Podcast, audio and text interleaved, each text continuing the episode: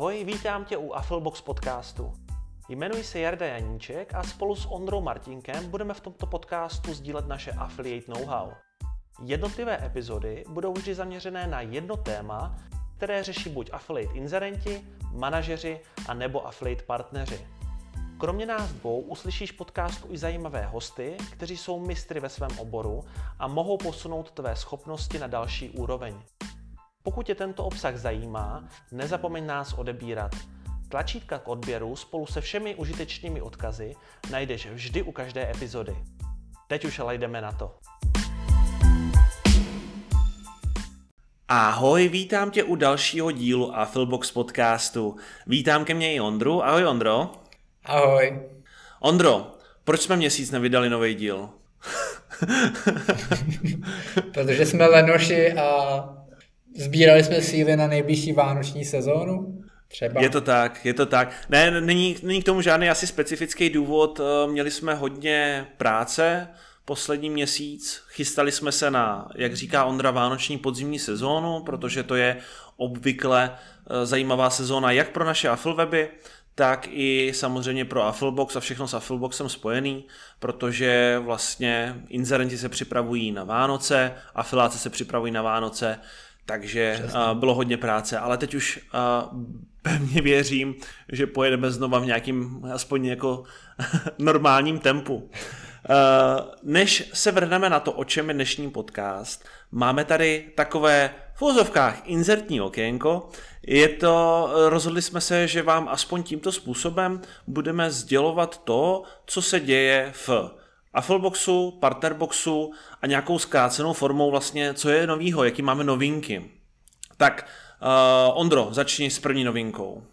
Jasně, díky moc. Eh, je to notifikační centrum v Partnerboxu, neboli našem partnerském rozhraní, kde afiláci vidí své statistiky ohledně prokliků, konverzí a podobně. Jsme přidali možnost uh, aby systém, systém sám o sobě identif, jakoby notifikoval nebo informoval o změnách od poslední aktualizace vlastně jejich dat. Například, že přesáhli výplatní minimum, nebo někdo si požádal o, o změnu hesla, nebo přidali si vlastně na té časové ose novou kampaň, po případě smazali, nebo uh, znemožnila se aktualizace těch nových jako dat, například s tou instancí něco špatně. Takže vlastně z pohledu partnera se tam začaly objevovat vlastně nějaké novinky, nějaké notifikace, které jim jako dávají větší kontext do těch dat a máme na to skvělou zpětnou vazbu.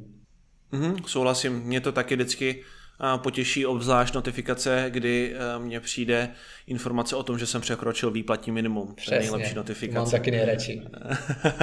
Super. Další novinkou, kterou jsme představili, tak ta se stahuje k Affleboxu.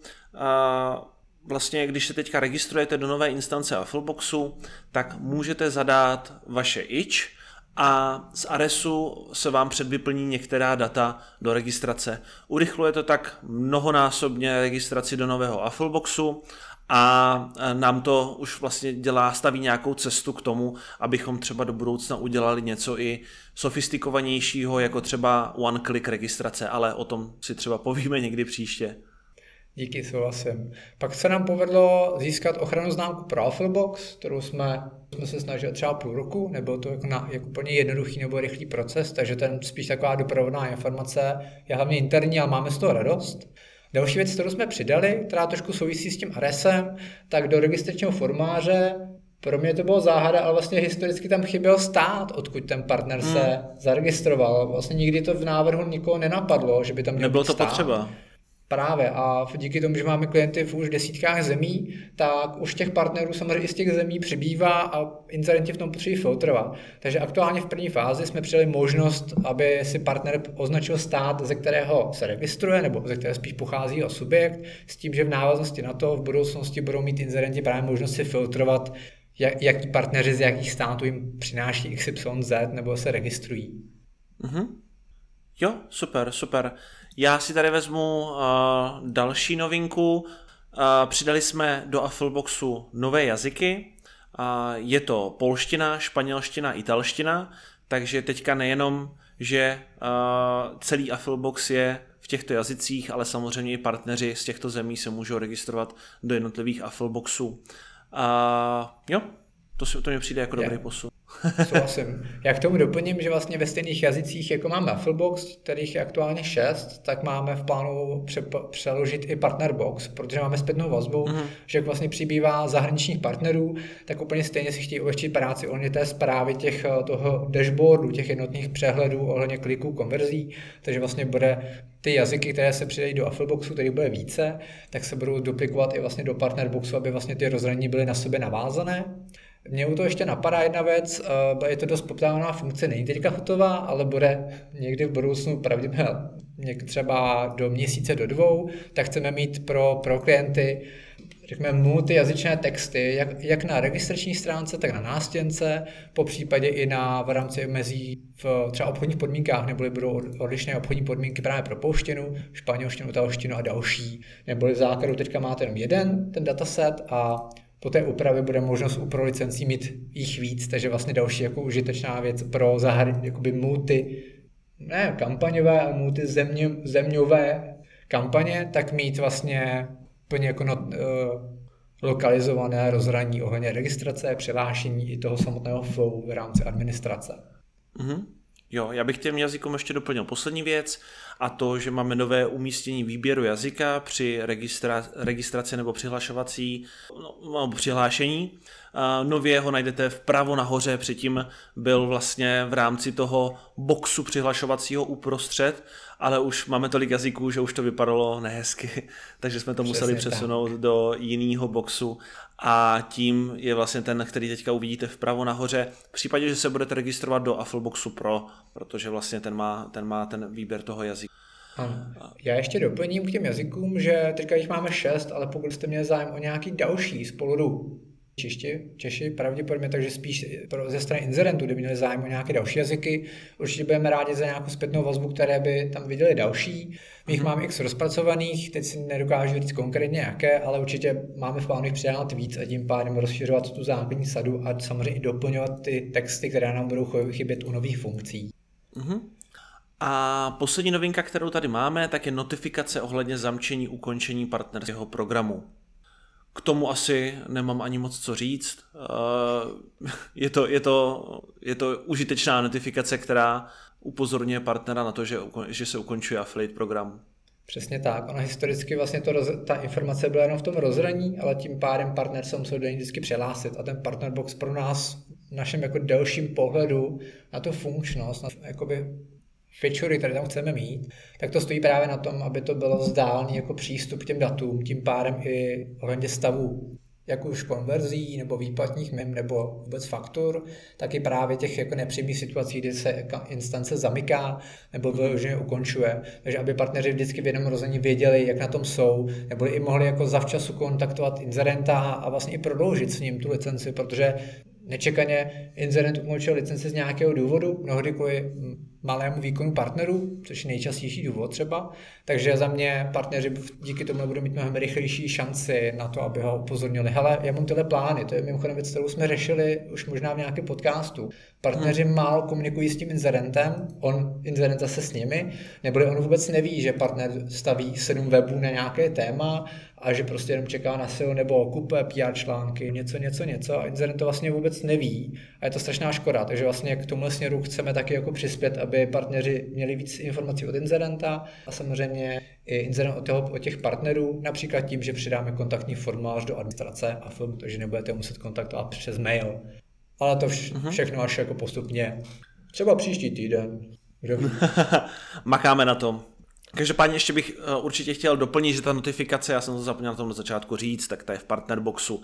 Takže pokud partnerbox ještě nemáte a jste partneři a propagujete jeden a více Affleboxů, tak určitě doporučujeme si pořídit partnerbox, je to zdarma a můžete si tam naházet vlastně veškerý licence vašich Affleboxů, máte to všechno na jednom místě, dokonce si to můžete dát do mobilu jako jednoduchou apku. Je to, jako, je to fakt super, já už se nedívám do jednotlivých Affleboxů, já už se dívám jenom do partnerboxů. Jo. Tak. Super, a inzertní okénko nám končí. A když nám dejte vědět, jestli chcete takhle dostávat eh, novinky takovou jako zhuštěnou formou o tom, co se děje v Partnerboxu a Fullboxu, abyste o tom věděli. Dejte nám klidně vědět do komentářů nebo nám napište. Víte naše sociální sítě, vy nás znáte. No a uh, teďka novinky byly hodně o jazycích a tak jsme si s Ondrou řekli, hele, tak pojďme se podívat, OK, inzerenti chcou jít do zahraničí, chcou více jazyků, ale jak jít do zahraničí i s webem. No a o tom přesně bude dnešní epizoda. Tedy jak my přistupujeme s Ondrou k tomu, že chceme do zahraničí jít s webem a začít propagovat zahraniční inzerenty, anebo inzerenty, které expandují. protože vlastně ten, ten důvod, proč vůbec jako přemýšlet o tom, jestli jít do zahraničí s tím webem, je ten, že když už ten content máte, máte ho nějakým způsobem vymakaný, pracujete na tom, aktualizujete ho, je to fakt kvalitní content, tak je jako poměrně škoda ho neskusit na jiným trhu, kde třeba ten content tak kvalitní není a kde máte hmm. možnost se do toho serpu taky dostat. A vlastně tím stejným contentem s trochou více práce peněz jste schopni vytvořit v podstatě jeho kopii toho webu, který vám funguje a třeba vám bude fungovat ještě lépe než ten současný. Nebo aspoň tak stejně. Jo? A když těch webů budete mít třeba, bude vám to dělat 10 000 měsíčně, těch webů budete mít 5, tak už je to zase zajímavější příjem. Souhlasím, já jenom doplním, my tady budeme primárně pracovat s té strategií, že už máte svůj web a s ním chcete jít do mhm. zahraničí, mm. než že stavíte vyloženě nový web do zahraničí, byť v konečném důsledku ty varianty budou dost podobné, ale ne vždycky se budete pracovat s tím překladem. Budete možná už tvořit ten text přímo v tom jazyce, ve kterém potřebujete. Ale za mě aktuálně budeme spíš řešit situaci, kterou my známe osobně, neboli máme fungující web v Česku nebo Slovensku a s ním chceme jít do zahraničí. Přesně tak. Je to v podstatě princip expanze jakýhokoliv úspěšného biznesu. Mm-hmm. V případě, že ten biznis na nějakém tom lokálním trhu nebo na nějakém tom trhu, na kterým si zvolíte, je úspěšný, tak je tam logický krok buď jít eh, do zahraničí, anebo samozřejmě rozšiřovat třeba tu základnu eh, v té konkrétní zemi. Jo? Takže my se budeme podívat na tu variantu, že budeme do zahraničí. No, dobrý, tak jsme se rozhodli, že jdeme do zahraničí. Než ale úplně s tím začneme a začneme překládat meníčko do italštiny, třeba, tak pojďme se, pojďme se ještě podívat jakoby na to, na co, jako jak, se to, jak si to vůbec připravit. Je dobrý si to jako pořádně promyslet z začátku. Vyhnete se minimálně tím, že v, půlku, v půlce překladu zjistíte, že jste na začátku něco udělali blbě a že to musíte předělat, což se třeba mně stalo. To znám. Jo. No, přesně, to, asi, to s tím se asi projde každý. Takže určitě dobrý z začátku pořádně promyslet, jestli chcete jít do zahraničí a jestli chcete jít do zahraničí, tak do jaké země. A dostávám se k prvnímu bodu. Jak vybrat správnou zemi na to jít do zahraničí? Ondro, máš nějaký osvědčený systém na to, jak vybíráš země? Na co se díváš? Za mě na rovinu já se dívám my to trošku zjednodušíme ten boj západu a východu. Za mě se dívám, jestli jít na východ všeobecně nebo na západ. Protože každá ta mhm. situace je, každá ta zem, každá ta část toho, jako toho světa jinačí. A já rád chodím spíš do těch méně jako konkurenčních eh, zemí, kde je ale sice jako, zase jako menší konkurence, ale taky méně možností vydělávat tím pádem méně affiliate programů. A přijde mi to zajímavější ten východ. Takže, takže východ. Já se mm-hmm. snažím, takže východ. Jasně. Já mi to přijde jako mnohem, mnohem jako jednodušší a v konečném úsledku nebudu se tam mátit tak jakoby vyspělými jako hráči. Uhum, jasně, a ten západ vlastně je, ten, je, ten, je ta obrácená, obrácená ideologie toho východu. To znamená, na tom západě ten affiliate trh je obecně více rozvinutý, takže vás tam na tom trhu čeká mnohem více konkurence, ale je dost pravděpodobný díky tomu, že ty západní země jsou obvykle bohatší, je tam více třeba e-shopů, je tam více affiliate programů, tak vás jakoby, když se vám to povede, tak vás čekají pravděpodobně jako zajímavější peníze, ale nedá se to generalizovat, jo, protože v případě, že půjdete na východ a objevíte nějaký jako zlatý grál, který v podstatě se tam teprve rozvíjí, tak samozřejmě jako uděláte raketu na východě. Tam strašně záleží potom na tom, jak, jako vlastně, jak, jak, to, jak to pojmete hnedka ze startu. No. Mě na tom východě přijde zajímavý to, že většinou se ty trendy dělají ze západu na východ. Mluví se mm-hmm. o tom, mhm. že Česko je třeba o pět let uh, za za státy, za mě třeba Slovensko je dalších pět let, snad se neurazí Bratia a tím pádem ten východ vlastně můžete na svých trendech, které vy vidíte tady, tak můžete vlastně jakoby surfovat v tom zahraničí, myslím, že je jednodušeji. Případně hmm. mě napadá ještě jedna rovina, my řešíme země, ale ta druhá rovina, na kterou se zamyslet, jsou vlastně ty jazyky, protože vlastně ta země většinou bývá definovaná jazykem, ale když vezmeme angličtinu, ta angličtina, když budeme řešit ty varianty jako v toho jazyku, tak bude jiná v Británii, tím pádem i ten trh bude jiný v Británii, musíte mít třeba CEO UK jako domény, a zase angličtina jako taková zase bude USA. Takže zase trošku jináčí rovina, zase jiná konkurence, jiné AFL programy, byť mnohdy mají ty mezinárodní varianty, ale určitě dobrý se zamyslet na tím, jestli ten jazyk jeden konkrétní opravdu se používá jenom v jedné zemi, tady půjde o angličtinu, španělštinu a další ty kolonizátorské země nebo jazyky, které jsou i na více místech, takže určitě zvážit tuhle situaci, jestli si neulečíte třeba vstup do jiného trhu právě tím, že budete mít vhodný jazyk v tom překladu. Jo, souhlas, souhlas. No, my jsme to možná ještě mohli rozdělit vlastně na angličtinu a všechny ostatní jazyky, protože jo, vlastně angličtina bude pravděpodobně nejvíce konkurenční. Tam opravdu mm. na vás čeká to největší množství konkurence, ale samozřejmě na vás čeká jako největší množství peněz. Protože mm. ačkoliv třeba ty angličtiny v těch různých zemích můžou se lišit, tak třeba ty titly a ty nějaký klíčové slova budou velmi podobný nebo stejný.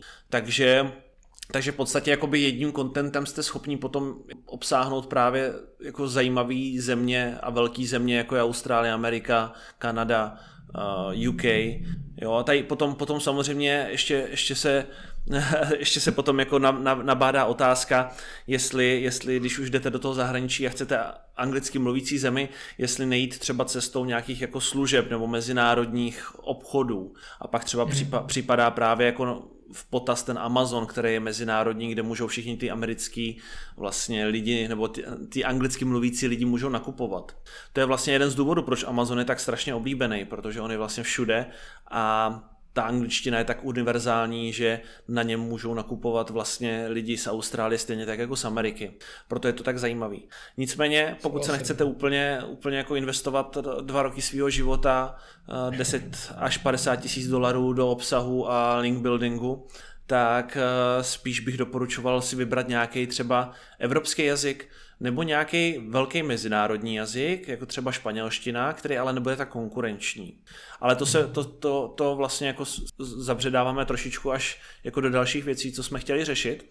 Ještě, ještě mě napadá v tom, jak vybrat zemi, tak vlastně, jak říká Ondra, určit si ten jazyk a vlastně udělat si i nějakou jako základní klíčovku. Jo, že vlastně, když, když budete expandovat se svým webem, tak tam máte určený nějaký klíčový slova, které jsou pro vás zajímavý a je dobrý si ty klíčové slova vyzkoušet přes třeba Ahrefs, Kiwi Finder nebo přes nějaký SEMrush, přes jakýkoliv další jako nástroj, který se využívá na, na uh, nějaký SEO tracking, tak uh, vyzkoušet si v tom lokálním jazyku a jaká je ta vyhledávanost. Třeba Kiwi Finder, on Manugools to umí velmi pěkně ukázat a na základě toho si můžete třeba vyfiltrovat, jaký jazyk půjdete jako první. Protože nemyslím si, že je třeba úplně dobrý, abyste naraz začali dělat šest jazyků. Jo, protože jsem to dělal já, ne. bylo to strašný. Jo, jo. Bylo to fakt otřesný, jako dělat zaraz x jazyků. Fakt jsem na tom strávil strašně moc času. A asi bude jako zajímavější prostě udělat nejdřív jeden jazyk, vyzkoušet si to, vyladit to a pak i na další. Souhlasím. Já si hlavně myslím, že je nejlepší začít s tou angličtinou, byť možná se mnou nebude někdo souhlasit, ale já to, v tom vidím velkou praktičnost v tom, v tom překladu, protože většina překladatelů, která, se kterou budete spolupracovat, hmm. ať už nějaký jako lidmi nebo nástroji, tak většinou určitě ráda pracuje spíš s angličtinou do nějakého jazyka, než s něčím obskurním, jako je čeština.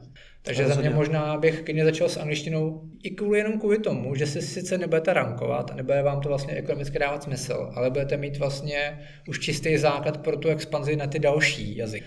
Protože s tou češtinou. Začít s nějakou španělštinou, ruštinou, japonštinou, něčím specifičtějším, tak si tím jako dost naběhnete, protože vždycky ten základ bude v té jako češtině. Takže já bych z mý zkušenosti už jsem se spálil, tak bych začal vždycky s tou angličtinou a pak z ní, když je vypilovaná, tak z ní mi ty vlastně ty repliky nebo varianty, jedno jak je nazvem, a pak pokračovat dál. Souhlas, souhlas. Tady, ten, tady ta metoda je určitě suprová. A někdy se vám samozřejmě stane, že překládáte do angličtiny nějaký obsah, který je třeba na nějaký produkt, který se ani v anglicky mluvících zemi ne, neprodává. Takže v podstatě hmm. ta, ta angličtina je vám v úvozovkách k ničemu.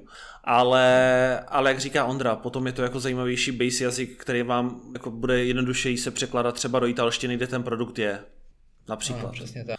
Ono Dobře. to souvisí, asi to řešil no. i ty sám, protože už jsme mm-hmm. to řešili, to zahraniční spolu xkrát, ty, ty jsi tam roky, tak vlastně i na začátku se podívat, jaká část našeho obsahu, teďka se to zmínil, je vůbec na tom trhu dostupná. Protože mm-hmm. některé obory jsou poměrně jako penetrovaný těma stejnýma produktama, doslova pod stejným označením, se stejnýma parametrama a v některých oborech fakt nevím, asi třeba ledničky, tak věřím, že ledničky v Polsku, v Rakousku, Číně, Americe budou sice od LG asi, ale určitě budou možná mít stejné parametry, ale třeba nebudou mít ani stejné označení, nebo budou namíchaný vůči tomu trhu, takže nebudou ani porovnatelní tím pádem ani přeložitelní, že nemáte moc na čem stavět, takže je dobrý i s tímhle přemýšlet uh-huh, a vím, že ty jsi to dřív řešil.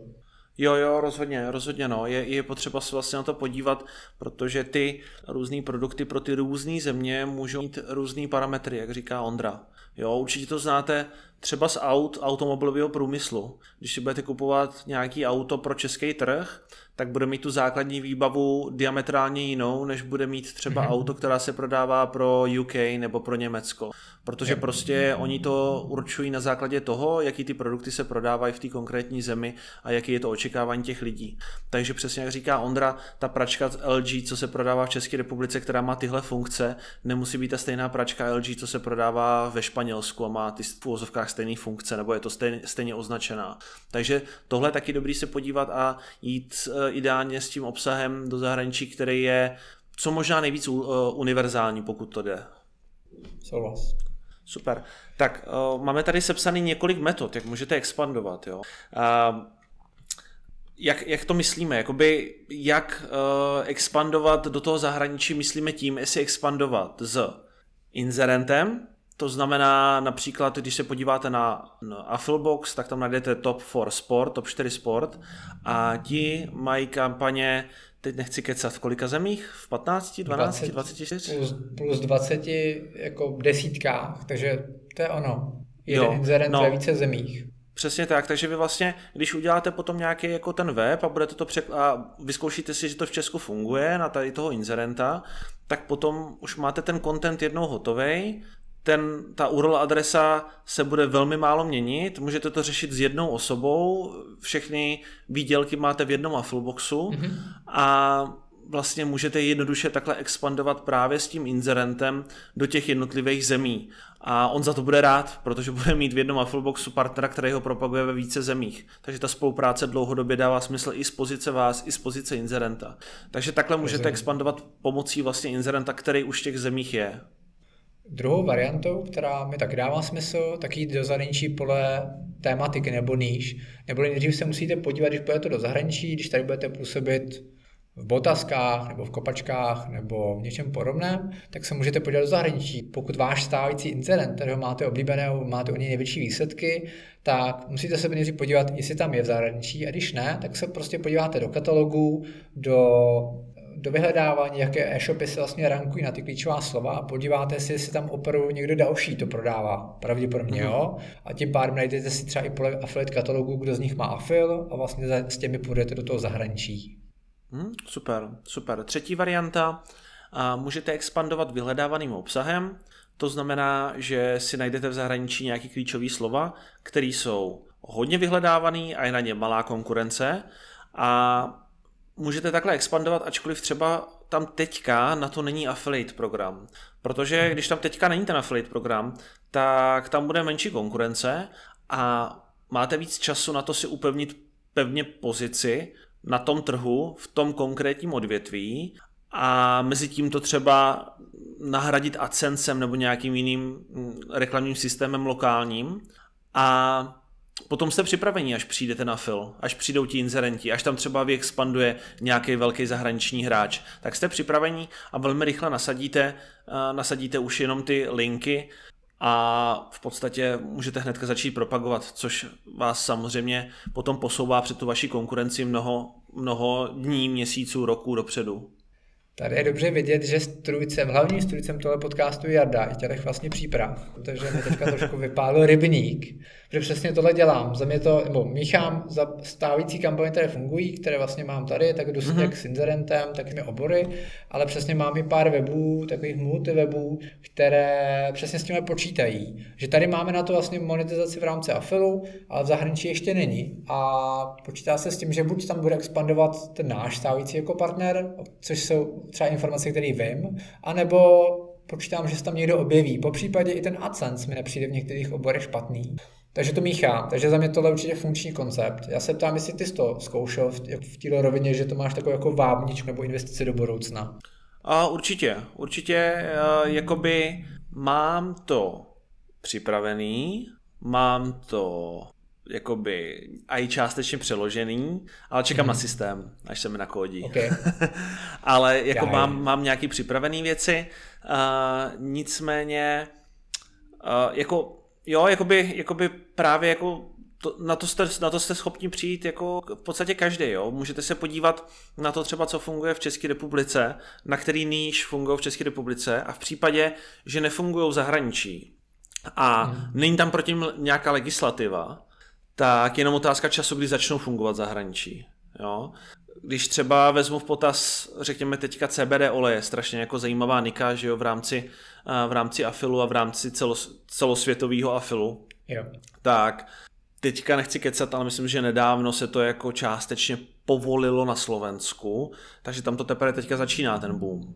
Protože vlastně CBD bylo na Slovensku považováno za konopí a bylo to dávané do stejného pytle.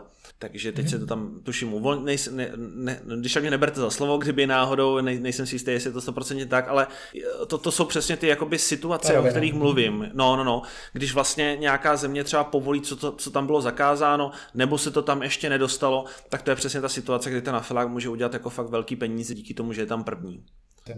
No, poslední věc, co tady máme, tak je taková jako spíš jako, mm, jak bych to řekl, mm, podmíněná věc a to je expandovat podle dostupnosti jazykového páru. A tady to, když, když jsem to tady psal, tak jsem tím myslel konkrétní věc a to je to, že když budete používat robotický překladač, tak aby ten konkrétní pár jazykový, který vy chcete, aby on tam měl už defaultně dostupný tím jsem, protože vlastně já jsem překládal, já třeba, o, tom se ještě budeme bavit tady v tom podcastu, ale já jsem mhm. třeba dřív překládal, před, uh, já jsem překládal Deeplem, což je asi jako nejlepší a dříve měl dostupné asi čtyři jazyky a, včet, a všechny byly mhm. vázané na angličtinu. Takže já jsem si musel sakra vybírat, do které země s, s tím obsahem půjdu, protože to bylo velmi omezený. Teďka, když samozřejmě DeepL má češtinu, tak je to mnohem jednodušší. Má tam těch jazyků asi 10-12 nebo kolik, nevím. Jo, takže ale, ale zase, jo, když budete chtít jít prostě do třeba, nevím, korejštiny, tak zase se musíte podívat, jestli opravdu ten robotický překladač to má, anebo v případě využít lidskou síť. Souhlasím. Já přesně takhle jsem si ze srandy, byť teda jako Japonsko miluju, tak jsem si nechal právě přes DeepL udělat jako překlady na, na Japonsko, na japonštinu. Vypadá to hezky, má to naprosto nulový přínos pro mě, pravděpodobně to nikdy nechytne v, v, pro indexování, ale přišlo mi to jako dobrý nápad. Jo, rozhodně, rozhodně, no, akorát potom ne, nedokážeš bohužel opravit třeba titly, nebo, protože prostě nevíš, co tam je napsaný. Fa- fakt ne, no. Je to divočina. Tak v pohodě, já teďka navážu, my tu máme teďka spíš takovou praktickou část, kterou my jsme s Jadou řešili, když jsme stavili ty weby. A je to situace kolem domén, protože když vlastně stavíte ty překladové weby, tak samozřejmě musíte ten překlad mít místní na nějaké doméně. A je to situace, jsou to nějaké tři různé cesty, jak stavět ty další weby. Buď je to, že máte úplně novou doménu, vyloženě jakoby, může být expirovaná, ale jde mi o to, že je jinačí než ta vaše standardní. Může být mm-hmm. třeba národní doména, nebo nějaká nadnárodní typu com, com EU, EU jasně jo. Nebo to nebude název keywordu.it jako italština, ale bude to com něco. A teďka právě druhá varianta pro to, jak udělat ten překlad, tak můžete dokonce zkombinovat. Buď budete mít úplně novou doménu, v tomhle případě to použijeme klidně u nás, uh, partnerbox.com tak by byla ta vlastně úplně nová doména, Kdybychom chtěli vůči ní udělat tu novou strategii, tak bychom použili na ty další jazyky, na téhle hlavní uh, subsložky. Takže vlastně by to bylo partnerbox.com lomeno IT, takže vlastně každý nový jazyk by byla podpoložka v té nadnárodní. To je, jedna, to je druhá varianta. A třetí varianta by bylo, že byste použili subdomény.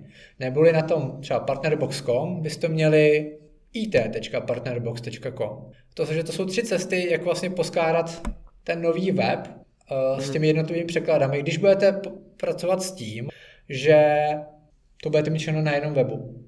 Budete mít mm-hmm. jednu doménu a na ní budete mít buď vlastně před tím jménem nebo za jménem nějaký vlastně oddělovník a ten bude vlastně de- definovat ty jazyky. A teď si s Jadou postupně rozeberem ty výhody, nevýhody za nás, co tyhle řešení mají. Jasně tak eh, nová doména, jak říkal Ondra, bude třeba klíčový slovo, tak já nevím, řekněme třeba růžové boty na podpadku.it, protože se určitě řeknou stejně v italštině. Tak každopádně eh, tím, že tam je prostě .it, tak je to nová doména, je to národní koncovka. Ta ty výhody tady této domény je, že z pohledu uživatele i z pohledu Google je tahle doména nejvíce autoritativní, protože je čistá, je národní, je to prostě to nejlepší pro tu italštinu, co můžete udělat.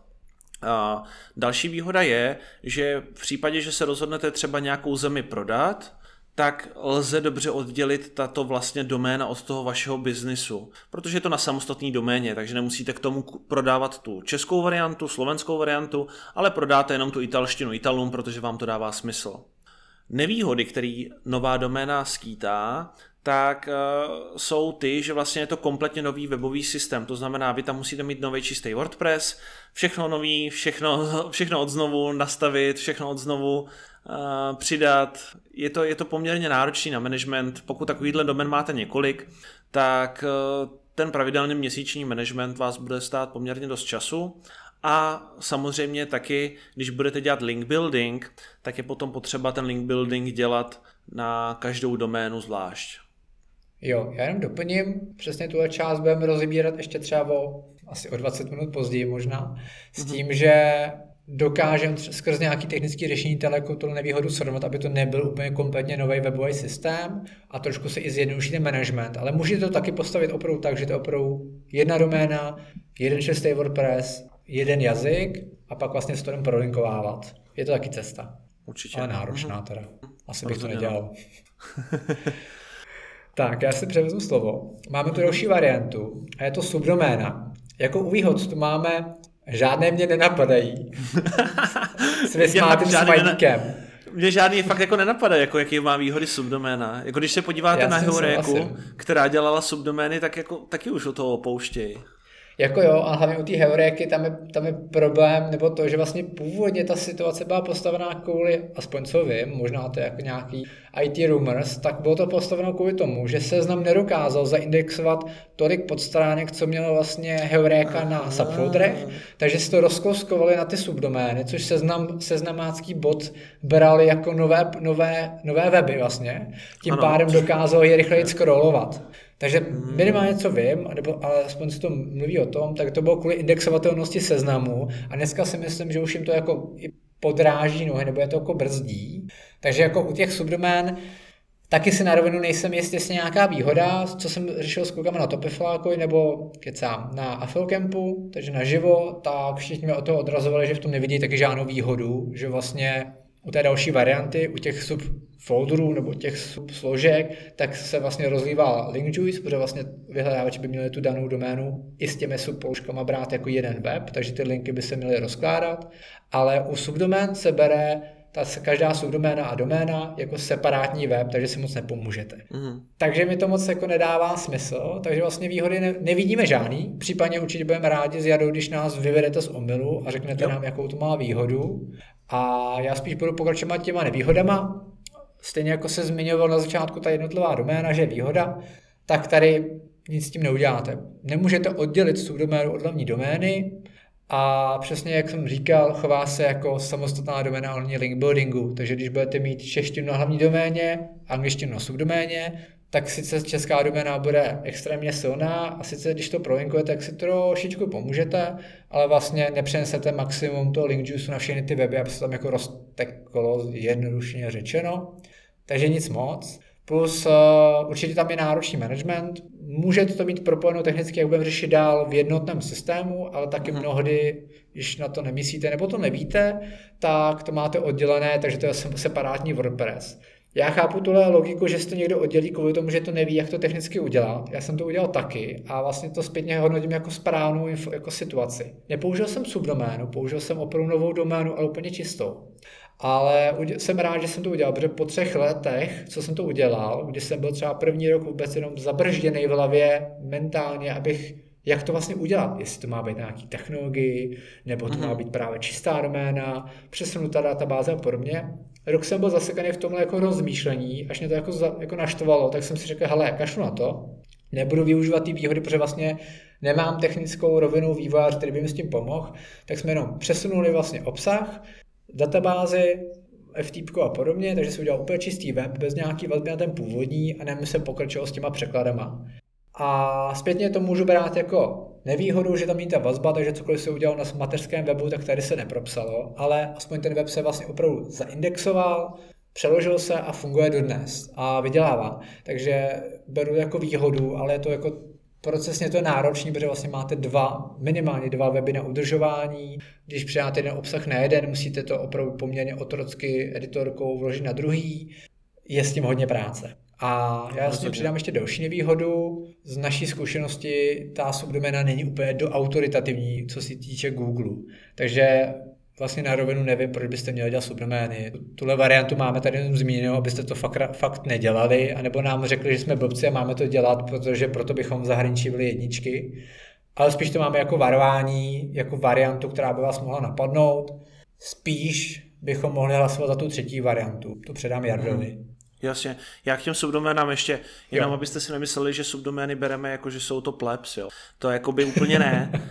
uh, oni se hodí na spoustu věcí, Oni se hodí na to třeba, když potřebujete, když máte na nějakém systému blog a potřebujete dát e-shop uh, k tomu systému, hmm. tak to vypadá líp, když je to třeba e-shop.domena.cz nebo třeba když máte aplikaci a potřebují to někam umístit, tak subdoména je to vhodná. Takže určitě jako neříkám, že subdomény jsou, jsou uh, podřadní domény, nechceme tady jako dělat nějakou segregaci, ale, uh, ale pro, ten, pro ty překlady, pro to, pro to zahraničí se nehodí. Tak, třetí varianta, která jsme se s Ondrou shodli, že je pravděpodobně nejlepší, tak jsou subfoldery neboli podsložky. Ty, eh, ta doména potom vypadá tak, že máte třeba růžové boty na podpadku.com lomeno IT lomeno návod, jak čistit boty na růžovém podpadku. Takže vlastně eh, vy to máte, vlastně ten web začíná, ten italský web začíná potom lomeno IT, lomeno. Takže vlastně, vlastně je to taková podsložka. Výhody, jaký to má, takže tím link buildingem, který děláte na to .com lomeno IT, v jednotlivých zemí, tak vlastně posiluje tu hlavní doménu, protože je to jeden web, je to vlastně .com lomeno.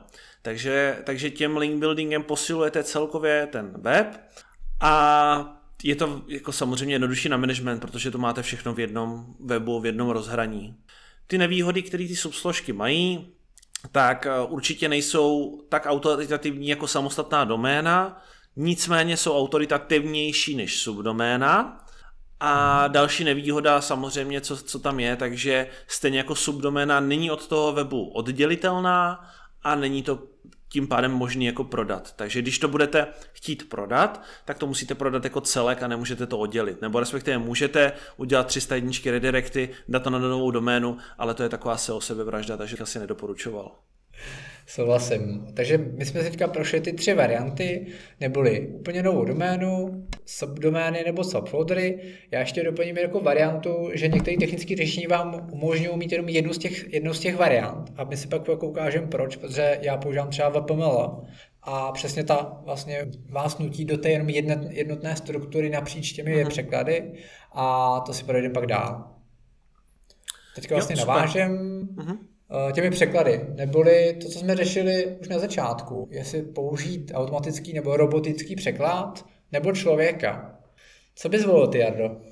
No, já jsem si asi před rokem a půl na to dělal poměrně dlouhou rešerši a pro, prostudoval jsem na to jako, co se dalo A zjistil jsem, že ten automatický překlad, v případě, že ho ještě projdete nějakou korekturou, tak je pravděpodobně úplně ta nejlepší varianta. Protože jestliže člověk překládá na nějakých 95%, protože mm-hmm. vlastně gramaticky správně a stoprocentně v tom jazyku jako není ani lidským překladem jako vždycky možný, protože každý ten člověk to, tu gramatiku třeba chápe jinak nebo ji umí jinak a nebo se ten jazyk už vyvinul od té doby, co se učili gramatiku.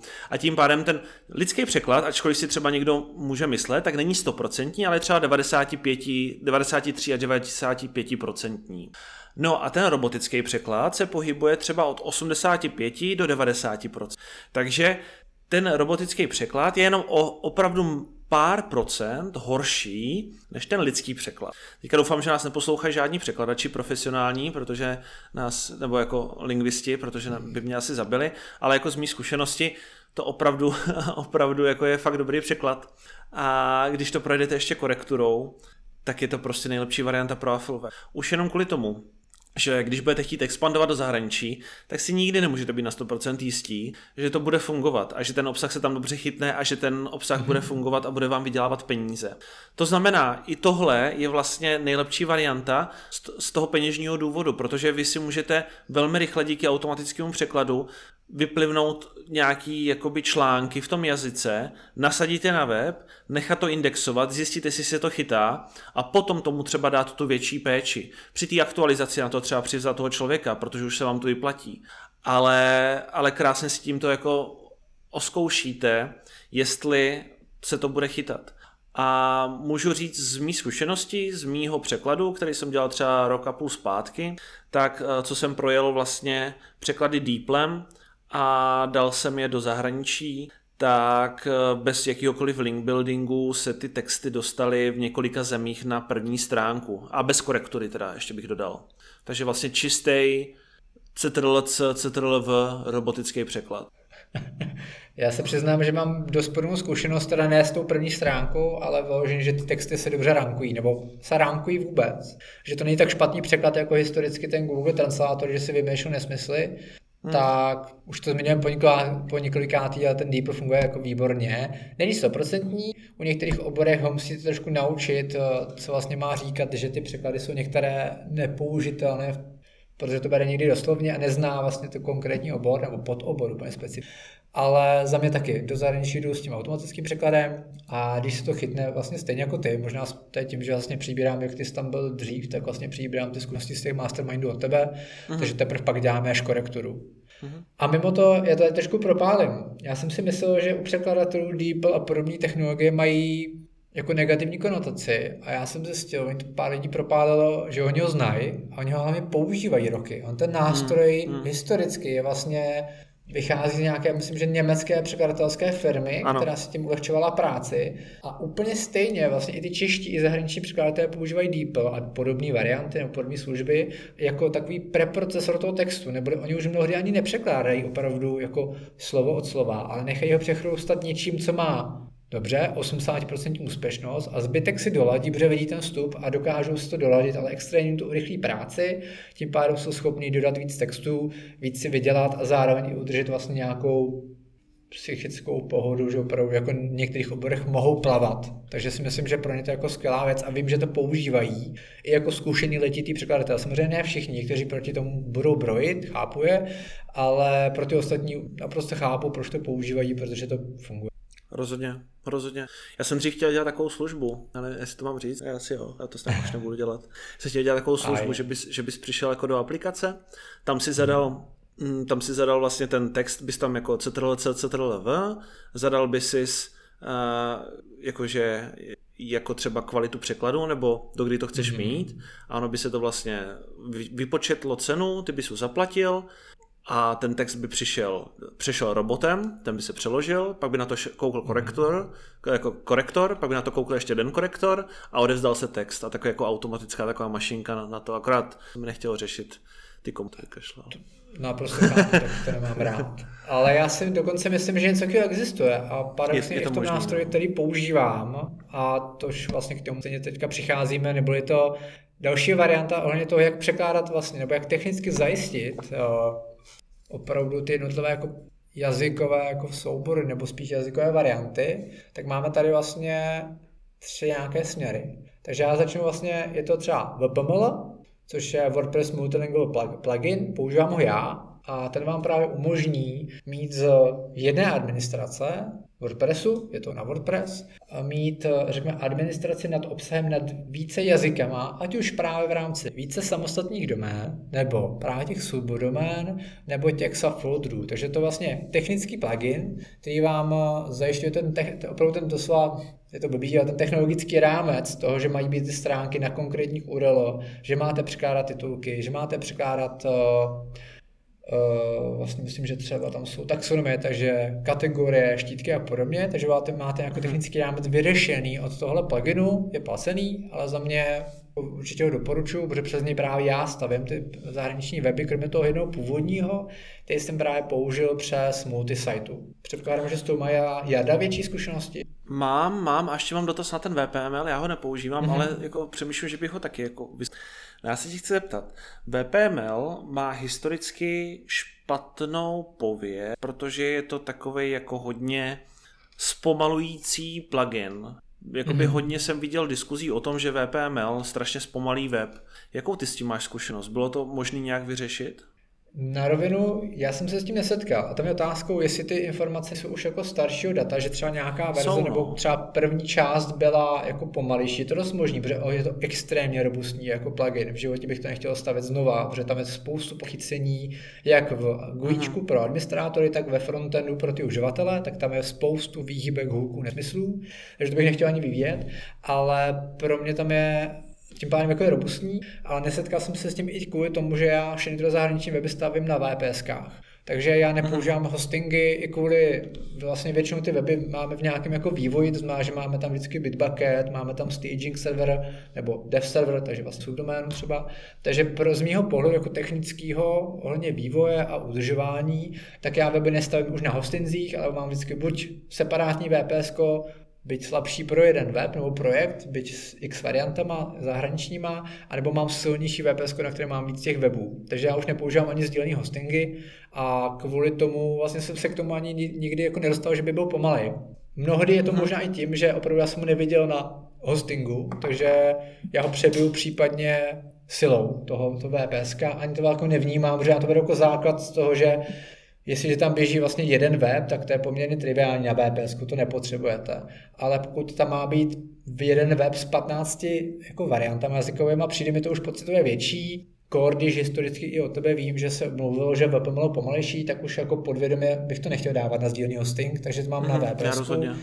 Takže možná ten problém se pro mě vyřešil jako skrz tohle a nemám pocit, že by to bylo pomalejší. Ale může to souviset i s tím, že se snažím i ty weby stavět na na jako vlastně šablonách, takže čistých, rychlých, což zase urychlí vlastně ten proces toho webu. Zároveň i se snažíme používat co nejméně pluginů externích, které by byly tím pádem žravý. Takže vlastně všechno se vším může souviset a bohužel tě na to nedokážu úplně jako 100% univerzálně odpovědět. Jasně. Ale za mě je možný, že se to už vyvinulo časem. Ne, já si, já si právě myslím, že už možná se to posunulo někam, protože pokud na tom jako pořád pracují, tak je možné, že tam udělali nějaký jako rychlostní peče, protože ostatně mhm. všechny pluginy, které znáte historicky, které byly pomalý, tak dřív nebo později dělali nějaký eh, jakoby rychlostní peče. Třeba Elementor mm. teďka nedávno dělal velkou, velký rychlostní, uh, velkou rychlostní aktualizaci. A potom ještě jeden plugin, ještě jeden builder, Thrive. Thrive uh, byl historicky jo. strašně zpomalující. Taky dělali velký, uh, velký rychlostní patch. Takže si myslím, že, že jakoby jestli to dál vyvíjí, tak je dost možný, že už že už to není takový, takový jako balast, jak to byl dřív. Jo. Takže, takže good, jenom... good for them. No. mě, mě napadla tady situace, kterou jsme zmínili v jednom podcastu ohledně pluginů a je tady přesně tohle vidět. Je možný, že tenhle plugin byl pomalej, ale vzhledem tomu, že je placený kontinuálně, mm. myslím si, že tam je roční poplatek nebo něco, takže vlastně někdo ho vyvíjí, vyvíjí ho tím pádem za peníze, on je z toho velmi pravděpodobně živ, takže má vazbu na to, aby to rozvíjel, vylepšoval a tím pádem to může zrychlit zlepšit. Neboli za mě má určitě smysl si ho koupit, ne ho kreknout nebo něco ukrat, ani nevím, jak to vůbec funguje, tyhle věci. Každopádně to je přesně vidět, ty placené pluginy, ty premium pro verze, všechny tyhle srandy má smysl mít kvůli těm funkcím, kvůli podpoře těch vývojářů, ale taky kvůli tomu, že fakt máte jistotu velmi pravděpodobně, že bude vyvíjený, což tady se evidentně ukázalo, že to je jako skvělá, jako skvělá výhoda. Takže určitě zrovna VPL mi dává smysl a můžu vidět přesně ten rozdíl v tom porovnání, že jeden, pro jeden, na jednom webu jsme to od, jako odlili úplně z databáze bokem a, tady, a tím pádem další, ale překlady z toho budou extrémně nároční, mohli bychom, museli bychom to zase zduplikovat tu databázi a nebyly by tam ty vazby a zrovna tady ten VPL to řeší tu potřebu i v té zprávě obsahu, takže za mě to mi dává smysl. Každopádně jsme trošku odskočili od té multisity. Jasně. Uh, ta multisite, já jsem vlastně vytvořil několik webů s pluginem Multilingual Pro. A ten mm-hmm. plugin v podstatě, co on dělá, tak je to, že on vytvoří multisite na počet vlastně site, kterou potřebujete. Multisite je něco jako malý pod, pod WordPressy na jednom WordPressu. Já úplně nevím technicky, jak bych to jako nazval. Ne, je to, je to vlastně, no, takže vlastně uh, on, ten Multilingual Pro dělá vlastně to, že vám to rozdělí na ty jednotlivý pod, pod WordPressy a přidávám tam ty technické věci, které v těch jazycích potřebujete. To znamená, udělá jednak, jednak ty složky, ale druhá udělá třeba i, i vlastně nachystání pro hreflangy, o kterých si za chviličku povíme. A ten Multilingual Pro je levný, je lightweight, to znamená je velmi, je velmi jako čistý a udělá přesně to, co od něho očekáváte. Udělá vám přípravu pro ty jazyky, nicméně ten management potom je přes multisiteu, což je trošičku mhm. někdy jako bolest hlavy, protože je to někdy trošičku náročnější se překlikávat a zjistit, kde vlastně teda jsem v tom kontentu a na který ty stránce. Navíc eh, samozřejmě ne všechny pluginy fungují pro multilinguální jo. stránky, což je hmm, taky pravda. velký problém, protože některé základní pluginy, které já používám, jako je třeba uh, Pretty tak prostě z multisiteu nefunguje, nebo nefunguje správně. Takže, takže jakoby tahle varianta byla, tahle, ta, tuhle variantu jsem zvolil tenkrát hlavně kvůli tomu, že to dělalo to, co jsem potřeboval a věděl jsem, že to bude rychlý, ale je pravda, hmm. že teďka se spíš jako dívám na ten VPML a možná, ho, možná to taky vyzkouším. Uh, no, ta třetí varianta, kterou, kterou jsme tady dali, tak je taková spíš jenom jako okrajová, jo. Když třeba využijete Polylang, to asi budete někteří znát, ona je služba nejenom na WordPress, ale i jako mimo WordPress, mm-hmm. je perfektní, jako fakt strašně dobrý, strašně dobře to překládá, dokonce myslím, že má napojení na DeepL, takže to překládá automaticky, všechno chápe skvěle, mm-hmm. ale platíte tam od stringu. To znamená, že když máte web, který má já, já myslím, myslím, že jsem to počítal, že já jsem měl ten web a on měl nějakých teďka nechci kecat, ale měl jsem tam nějakých 200 článků a počítal jsem si, že by mě to stálo ten překlad nějakých 200 tisíc nebo něco takového, nebo, nebo teďka nevím, možná mě, že myslím, že tam byla možnost jako nějakého jednorázového, pak tam byla možnost nějaký po měsíčních částkách a z, měsíčně bych za to platil strašný prachy. Takže to mně přišlo úplně jako nesmyslný. Možná pro někoho to přijde dobrý, uh, už jenom kvůli tomu, že ten Polylang třeba má to, že ten překlad není hostovaný na vašem webu, ale je hostovaný na CDNC. To znamená, že vlastně vůbec mm-hmm. nepotřebujete na to hosting. On, on ho vlastně servíruje na tu subdoménu nebo na ten folder, jak vy potřebujete, jenom mu řeknete, jak to má servírovat a on to dělá automaticky. Takže jako je tam spousta vychytávek, ale je to strašně drahý. Takže, takže záleží potom, co od toho očekáváte od toho webu a jestli očekáváte, že o to bude vydělávat miliony, tak se to samozřejmě asi vyplatí. Páni, to jsem ani neznal a z ní chápu, že to bude drahý kvůli tomu hostování, to je docela divočina, ale hmm. v konečném úsledku jako pokrývá to zase další část trhu. Je dobrý, že jsi to zmínil, protože některé služby, eh, co týče i překladů, eh, vlastně vás buď charge za nějaké jako množiny, třeba za ty stringy, za jednotlivé slova, anebo za nějaký měsíční přístup. Třeba ten DeepL to má vlastně Myslím si, že DeepL standardní má měsíční členství, když máte napřímo, takže DeepL Pro nebo Premium, teď se nejsem jist ale vím, že ta druhá rovina právě VPML má i přímo napojení na Deep, takže tam jsou vlastně automatické překlady toho textu, ale tam vás už chargeujou právě za jednotlivá slova v, v rámci nějakého interního kreditového systému. A to už taky se může jako ne vždycky jako rentovat, takže si musí počítat, jestli to děláte. Mě to ně, hlavně na rovinu, mě jsem původně chtěl VPML kvůli tomu, že tam je napojený ten DeepL, byť přes ty kredity placený. A nakonec jsem zjistil, což mi nikdo předtím neřekl, takže to už budete vědět, už tam narážíte na ty jazykové páry, že sice v překladači DeepL, v tom webovém nebo v apce, máte opravdu, že překládáte z češtiny do japonštiny, ale v tom automatickém překladu ten DeepL nemá tuhle vazbu, takže tam jsou nějaký, nějaký konkrétní, takže mi to ani nenabízí. Takže na to jsem se trošku nachytal, takže vlastně když přestože mám VPML a on má vlastně implementace na ten DeepL, tak stejně se to používá tak, že překládáme zleva doprava, takže editorka máš to z textu, který musí přeložit fakt opravdu do levého okénka dám tohle, deep mm-hmm. pozná automaticky, co to je za jazyk a vpravo mi vyhodí ten překlad, který já potřebuji, tak se pokračuje a takhle vlastně to editorka vkládá, vkládá, vkládá a překládá dál. Ale platí se za vlastně za tu licenci, tu měsíční, která je opravdu jako směšná, za mě Deep skvělej, doporučuju.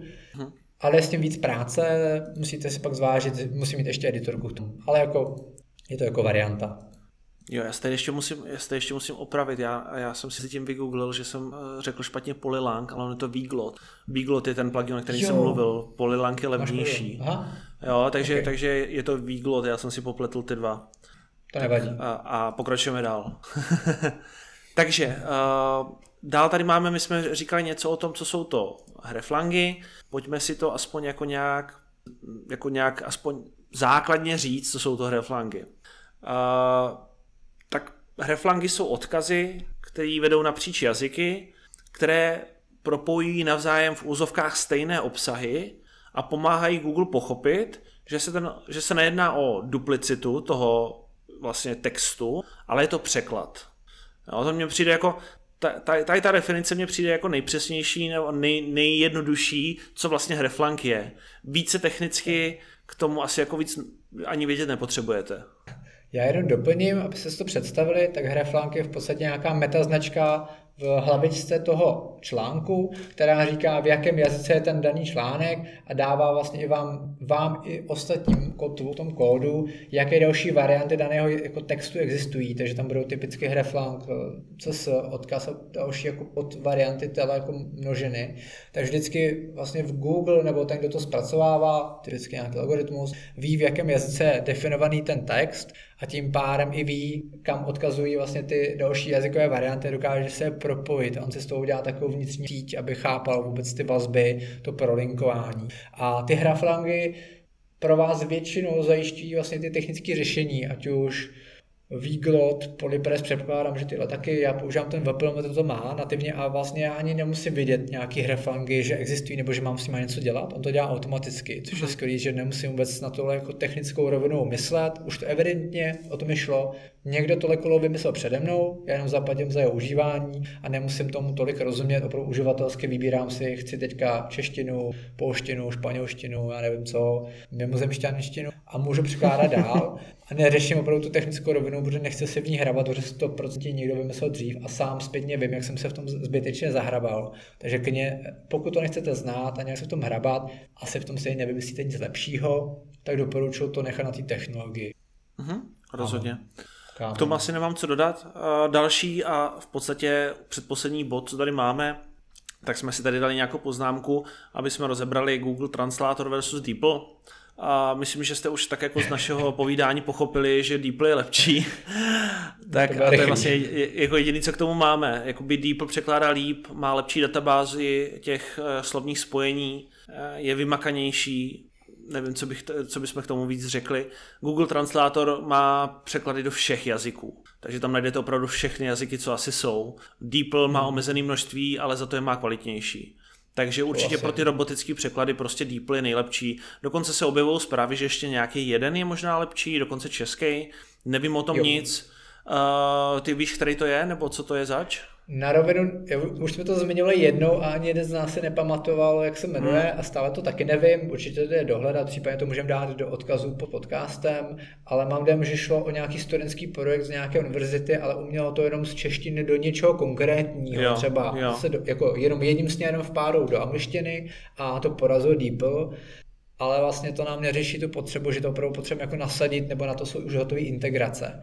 Takže hmm. za mě určitě DeepL dává smysl, on má jenom nevýhodu v tom, že někdy, když jsou úplně kratoučký stringy nebo spíš naopak kombinace třeba tříslovní spojení, tak může zahaprovat v tom, že vlastně nezná ten kontext. Mm-hmm, DeepL je skvělý, když má ten kontext, když zná ten celý text, tak on mu dokáže i měnit tón. Za mě mnohdy ten DeepL i vylepšil jako syntax, vlastně vazby mezi těmi slovy pořadí v tom jazyce, protože my už spoustu vazeb používáme v češtině jako špatně, že jsou jako z angličtiny, ale on to dokáže fixovat opravdu jako skvěle a evidentně by dokázal, když když nad tím přemýšlím, co tady mluvíme, jakýma přídomkama a anglickýma slovíčkama tady mluvíme, tak možná by dokázal i tohle jako překlad nám jako udělat líp nebo za nás odmluvit, protože ta vazba, ta historická je skvělá. Díky tomu, že tam, myslím, že před půl rokem, možná rokem, jak jsme se spolu bavili a začali jsme víc používat, přidali tu češtinu, tak mnohem víc jako ulehčilo to používání, protože původně se ten DeepL používal jen právě v páru. Angličtina něco, něco, něco, angličtina něco ale taštěž ten vstup do té angličtiny jste museli udělat už sami. Ať Přesně. už právě lidským překladatelem nebo Google translátorem, ale na to bacha. Eh, vlastně každý ten překlad dál a dál vám může zvyšovat množství těch chyb, které tam v tom textu nesete. Jestliže na začátku to bude 85% správně, 15 chybných, tak v další situaci to už může být víc, protože vlastně na těch chybách se nevážou další jako kontexty a on to přeloží špatně. Takže za mě doporučuji bych, když už to bude překládat z nějakého zdrojového textu, tak ten ať je jako perfektní. Byť teda musím uznat, DeepL mi opravoval i překlepy, nebo mi vymazával třeba neměnitelné mezery, což mm-hmm, jako mm-hmm. bylo mnohdy jako žádoucí opravdu. Mm. A i na základě té zkušenosti jsem ho použil, protože on drží HTML struktury. On vlastně yep. do nich nezasahuje. To, to jsme zapomněli zmínit. To je za mě jako možná i největší výhoda. Hm, on, pře- on přeloží vlastně, když, když tam dáte HTML, tak on vám přeloží vlastně všechno, kromě toho HTML. A nejvtipnější na tom mm. je, mhm. že on vám pře- přeloží třeba alty popisku, což mi přijde úplně jako alty obrázku, popisky obrázku. Takže což mi přijde úplně jako super, no. On fakt kopíruje, opravdu dokáže jako pochopit, co je text, co je ta struktura, takže mhm. opravdu já třeba, když, když vlastně překládám články nebo dávám vzor vlastně editorce, tak vezme, vez, já nekopíruju text z WordPress textového editoru, ale z toho HTML editoru, kde je vlastně všechno stylování, který on si opravdu jako vezme, ignoruje ho tak, jak je, tak vlastně dobře v 90% ho přenese a já Aha. ho můžu použít dál. Občas se mi stává, že se zapomíná háčka, H3 konkrétně, a občas Aha. zapomíná block quote. Takže vždycky, když to pře, jako se přeloží, publikuje, tak se ten člověk, který to dělá, tak se musí dát na, podívat na preview, jestli mu tam něco náhodou nechybí. Občas se mi stávalo, jakože druhý párový tak z block quote, jako z citace, anebo vyloženě u H3. Vlastně na tím vždycky, když už nějak něco se stalo, tak to bylo jednou z 20 případů, že třeba H3 neměla ten uzavírací tak. Mm-hmm. Ale jinak za mě jako skvěle to přenáší tabulky, všechny tyhle věci překládá, takže za mě doporučuju. Rozhodně, rozhodně no. Ještě, Škoda, že nemají Afl na Aflboxu. Tralala. Jestli nás někdo poslouchá, tak by to mohlo... Z Mohlo, jo, z Deep. No, jsou to Němci, ty můžou. A hmm. ještě jsem chtěl říct jenom jednu věc, jsi tam říkal na začátku, že jako porazil DeepL. Ono jako porazil DeepL znamená to, že to přeložil o setinu lépe, než by to přeložil DeepL hmm. a pro běžného uživatele internetu je to nerozeznatelná věc. Jo, možná kdyby si k tomu sedl jako vyloženě lingvista, tak jako si bude plácat po zádech, jak, jak jako to objevil krásně, ale, ale jako pro naše texty, pro marketingové texty, pro recenze, je to podle mě, ta změna je jako, jako že, že prostě jako nikdo nevidí. V tom objemu to je vlastně no. nepostřehnutelný a hlavně to ani nedává, jako není potřeba to mít tak dokonalý. Je to blbý, ale fakt není. Fakt není. No. Dobrý, máme tady poslední věc, a to je na co si dát pozor, nějaký překlepy, co se nám staly během toho, co, co vlastně jsme překládali, nebo na co si dát pozor obecně, protože to třeba řešíme. První věc, co tady máme na seznamu, je legislativa ohledně označování a spoluprácí v jednotlivých zemích. Je vždycky dobrý se podívat na ty legislativy do těch jednotlivých zemí nebo na konkurenci vaší, e, nějakou Super. jinou, nějaký jiný afiláky, podívat se, jestli tam nemají nějaký specifický pravidla v označování afilinku. Vím, že třeba v USA to tak je, tuším v Německu tam taky něco takového je, takže hmm, je, je dobrý se určitě podívat na tady tohle. Souhlasím, to budou ty affiliate disclaimery, v Německu budou Teď mi to vypadalo možná Impresum, vím, že tam mají určitě nějaké varianty. Co Myslím to Impresum, dělat, no, takže, no. Jo.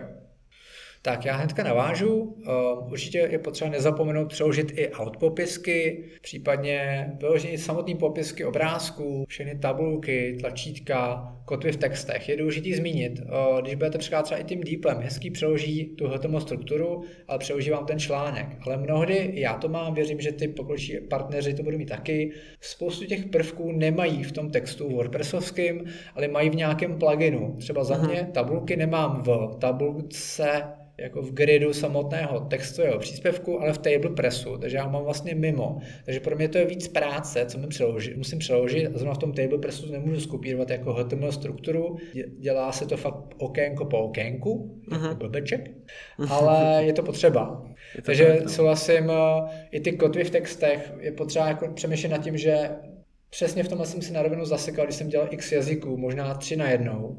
A vlastně než, když si na, až pak uvědomíte to v procesu, že musíte přeložit nejenom články, to je hezký, a vy musíte přeložit i navigaci, strukturu mhm, navigace, mm-hmm. všechny takové ty malzev stránky typu kontakt, GDPR, disclaimer nebo co to je, privacy policy, kdo jsme, co jsme, proč to děláme, homepage, tak nebo zjistíte, že v tom jazyce je lepší jako nemít čtyři rozje, rozjebaný nedokončený varianty, ale mít opravdu jako jednu topovou a pak jít na druhou topovou a pak na tu třetí, to bla, bla, bla. Ale jako nemít to všechno najednou, protože já jsem se v tom zasekal. A některé weby mám stále rozje, rozjetý v tomhle, že mám x jazyků, ale vlastně ne celý obsah a jsem z toho jako otrávený, že jsem to takhle zbytečně rozjel, takže určitě doporučuji dodělávají ty, tyhle ty detaily, protože i na nich záží, typu, je hlavně i taková blbost, mně to původně nedošlo. I URLka jsem si přeložit taky separátně, přesně, přesně. protože já jsem si hezky nadšeně přeložil nadpis,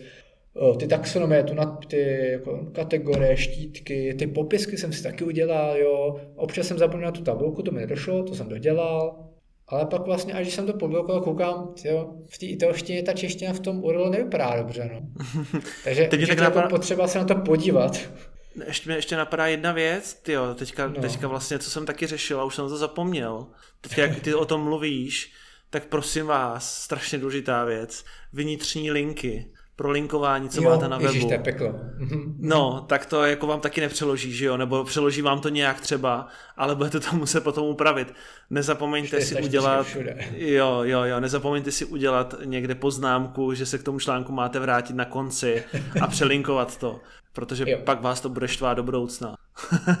a ten nejhorší, když překládáte něco už hotovýho, který je jako brutálně správně prolinkovaný, ale mm, pak zjistíte, mm. že správně prolinkovat to můžete, a když, až když dopřeložíte všechny ty články, Všechno, úplně. tím pádem máte všechny nový URL a teprve pak to zpětně zase v druhém kole musíte projít, protože to prostě nejde. Nemůžete v jednom článku odkazovat na jeden český, na tři, na tři slovenský a na pátý uzbekinskánský, protože ho nemáte přeložený. Jo? Takže musíte Přesně prostě tak. nad tím umýšlet No, je to hromada práce. Fakt na začátku to nevypadá. Jako to, I ten deep je obrovský ulehčení, VPML ulehčení a jako zjistíte, já jsem překládal posledně autority siteu s, eh, teďka nevím, 40 obsahuje článků, dobře, jeden článek měl třeba pět normálně, když to nasčítalo, ale nakonec vlastně na konci mi došlo, že to nejsou právě jenom tyhle články, krát x, ale právě celá navigace v každé hmm. kategorii. Já mám vždycky popisky a subnadpisy a podobné sraničky, pak tam jsou nějaké slovníčky, všechno je prolinkované, jenom zjistíte, že se z toho...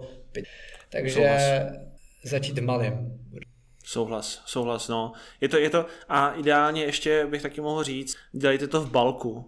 To znamená, vždycky se zaměřte hmm. na jednu věc, udělejte to pro všechny články, třeba teď se jo. rozhodnu, že přeložím všechno v Deeplu. Všechno to přeložte v Deeplu. Potom rozhodnu se, u všeho upravím titly, u všeho upravte titly. Potom u všeho upravím URL. Jo, samozřejmě můžete něco spojit dohromady, ale je to vždycky lepší hmm. balkově dělat. Uh, pak na nic nezapomenete. Nebo u jednoho jazyka možná na nic nezapomenete, když ji děláte sedm naraz, tak je to jako docela je brain fuck. Tak, to je dobrý podnět. Poslední věc, co tady máme, nezapomeňte dodat správné jazykové mutace pluginů. Obzvlášť těch pluginů, který vám zobrazují nějaké informace do předu, na front-end. Já nevím, jestli VPML tohle taky automaticky dělá nebo nedělá. Vím, že já jsem si musel, že já jsem vlastně multi, multisiteu jsem si udělal tak, že se mi to rozhodilo do těch jazykových mutací a WordPress sám si stáhl svůj, svůj jazyk, vlastně jako svoji mutaci a jednotlivý pluginy, pokud tam byl ten jazyk, tak si to zase převzal ten WordPress už automaticky. se přiznám, že jsem to nekontroloval, protože nemám tolik pluginů, jak říkáš, který zasahují do toho gojíčka pro uživatele, ale mám mm-hmm. tušení, že jsem tam rozhodně viděl rozhraní, který pracuje s překladama pluginu a šablon, že si to můžeš jako sám odpřeložit sám. Jasně, okay. A taky jsem si začal všímat, že od té doby, co mám těch více jazykových variant, tak v rámci aktualizací WordPressu mi začalo vyskakovat hromada takových, jako dostala to mám, jmenuje se to aktualizace překladů. A když na to kliknu, což je jako normálně, že aktualizují překlad něčeho, tak tam vyhazují se v úzovkách bylo přeloženo pomoc soubory a teďka nevím, pluginu, bla, bla, bla. Takže já si myslím, že to evidentně zanechává nějakou stopu, že potřebuješ ten plugin v daném jazyce a pokud mm-hmm. má mhm. ten překlad, tak ho to přeloží. Ale určitě, určitě možnost tam je vyloženě string po stringu přeložit ty jednotlivé pluginy, aby na frontendu se chytali správně. Ale přiznám se, že jsem se do toho moc nepustil, takže vlastně kdo ví, co to dělá. Ale mám vědět, že na frontendu jsem to kontroloval, takže takový ty kapitoly a podobné články by měly sedět, jo. mám dojem. Občas narážím na šablony, že nejsou na to úplně stavěný, takže záží, jak se vám povede ten mix na těch šablon pluginů, že jsou vyloženě jako VPML, nevím, ready. supported, ready, přesně jak ready, uh-huh. nebo multilingual ready. Vím, že Yoast má ready, na, na VPML, případně jo, má, má, samotný VPML má nějaký SEO plugin dokonce. Jo, a ona taky výhoda toho VPML je, že je fakt jako nejznámější a nejdéle, nejdéle na trhu fungující, hmm. takže všichni, kdo vyrábí pluginy, co vyrábí šablony, jo. tak budou, pokud přemýšlejí nad tím, že chcou zaujmout tady tuhle část lidí, tak budou myslet na to, aby to mělo funkční vazbu vůči VPML. Souhlasím. Je to prostě i vlastně integrační marketing tohle, aby byli mm-hmm. vidět, tak jsou, je to vlastně i keyword, který někdo může používat. Takže chápu, proč to dělají a za mě jako uživatel je to skvělý. Tak I to pro vás bude v budoucnu další jako důvod, jak se dívat na ty pluginy nebo šablony, jestli jsou multilingual ready. Přes, přesně tak. Dalšího. Přesně tak. Proto vlastně jsme říkali, rozmyslet si to pořádně na začátku, protože jakmile jednou uděláte třeba multisajtu, tak už se vám do toho těžko to VPML bude strkat. Jo, zase, když ano, uděláte VPML a potom budete se rozhodnete, hele, já to chci přes multisajty, zase hmm. už je to velký problém. Proto je to dobrý si to fakt z začátku promyslet, udělat si ten rozbor, projít si to všechno, promyslet to, napsat Jardovi nebo Ondrovi a prostě zkusit, zkusit to dát nějakým způsobem dokupy. My vám s tím samozřejmě Klas. rádi pomůžeme v rámci nějakého jako, uh, nějakého jako podpory kamaráda a filáka. Takže, takže určitě, pokud, pokud s tím máte, nebo máte nějaké zkušenosti třeba, které my jsme nezmínili, to klidně dejte do, do článku, do komentáře, nebo nám napište, my to tam zřejmě. A, Super, budeme rádi. No, a myslím, já, já přemýšlím, jestli jsme ještě něco zapomněli nebo nezmínili, ale myslím si, že o, to, o těch překladech to je tak nějak asi všechno. Ono taky už taky mm. nahráváme přes hodinu, takže že to bude, yeah. že to je docela vyčerpávající. Takže asi tímhle za nás je to všechno. Pokud se vám to líbilo, pokud s tím máte nějaký problém, každopádně nám napište, lajkněte, sdílejte, budeme za to moc rádi a uslyšíme se tentokrát už dříve než za měsíc příště. Zatím ahoj. Ahoj.